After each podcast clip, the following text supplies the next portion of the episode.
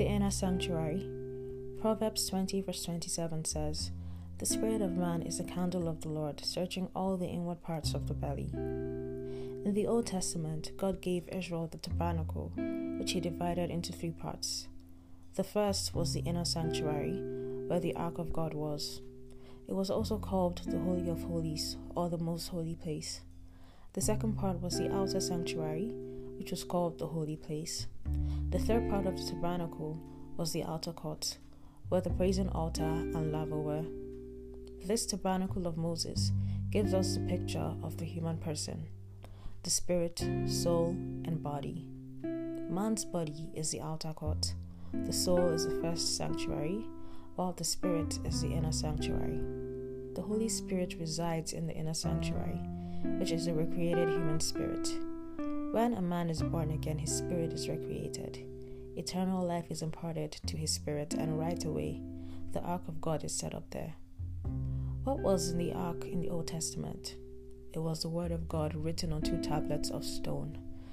We see this in 1 Kings chapter 8 verse 9 and 2 Chronicles chapter 5 verse 10. Where is the word of God today? It's in our hearts, our spirits. The Lord said in Hebrews chapter 8 verse 10, This is the covenant that I will make with the house of Israel after those days, saith the Lord.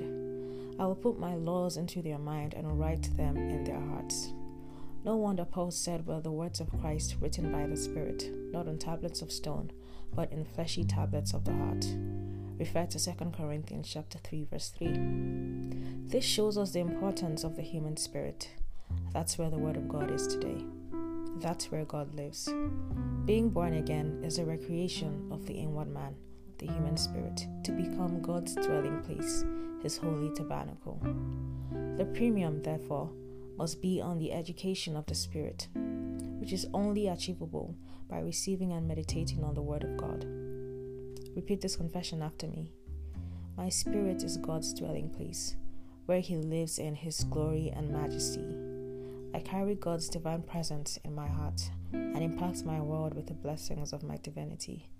I'm heaven's ambassador to this world.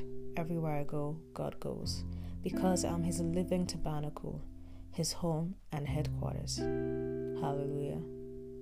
I encourage you to take the further study from 2 Corinthians chapter 3 verses 1 to 3, Hebrews 10 verse 16, and 1 Corinthians chapter 3 verse 16. God bless you.